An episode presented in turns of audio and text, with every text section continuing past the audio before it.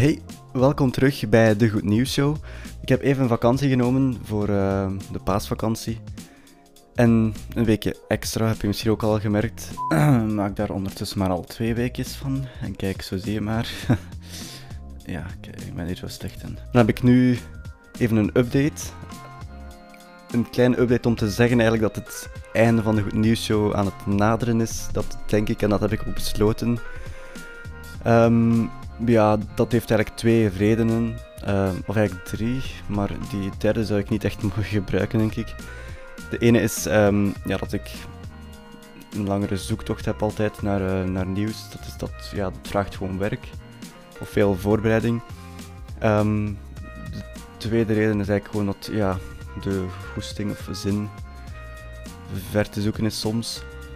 Wat best jammer is, want dat wil dan, dat wil dan zeggen dat, uh, ja, dat het niet meer leuk is. Het maken zelf is leuk, maar de voorbereiding is niet altijd even leuk. Natuurlijk was het ook wel een goede oefening, daar, uh, daar ga ik niet over twijfelen.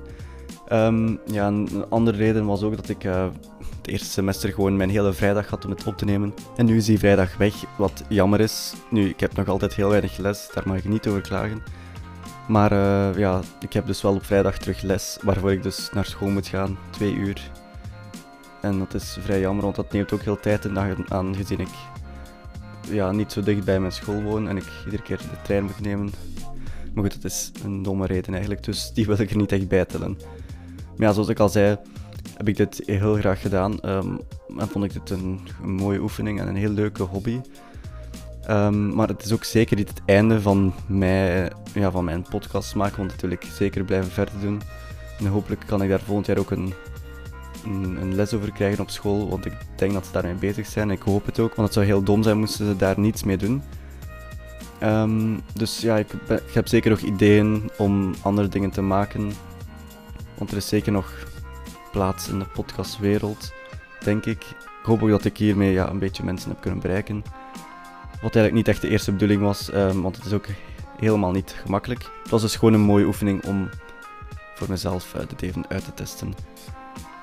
Uh, dit is zeker ook nog niet de laatste aflevering, want ik wil, zoals ik eigenlijk al eerder het idee had, um, nog een laatste aflevering maken met een paar outtakes of um, ja, de leukste berichten die ik zelf er wil uithalen.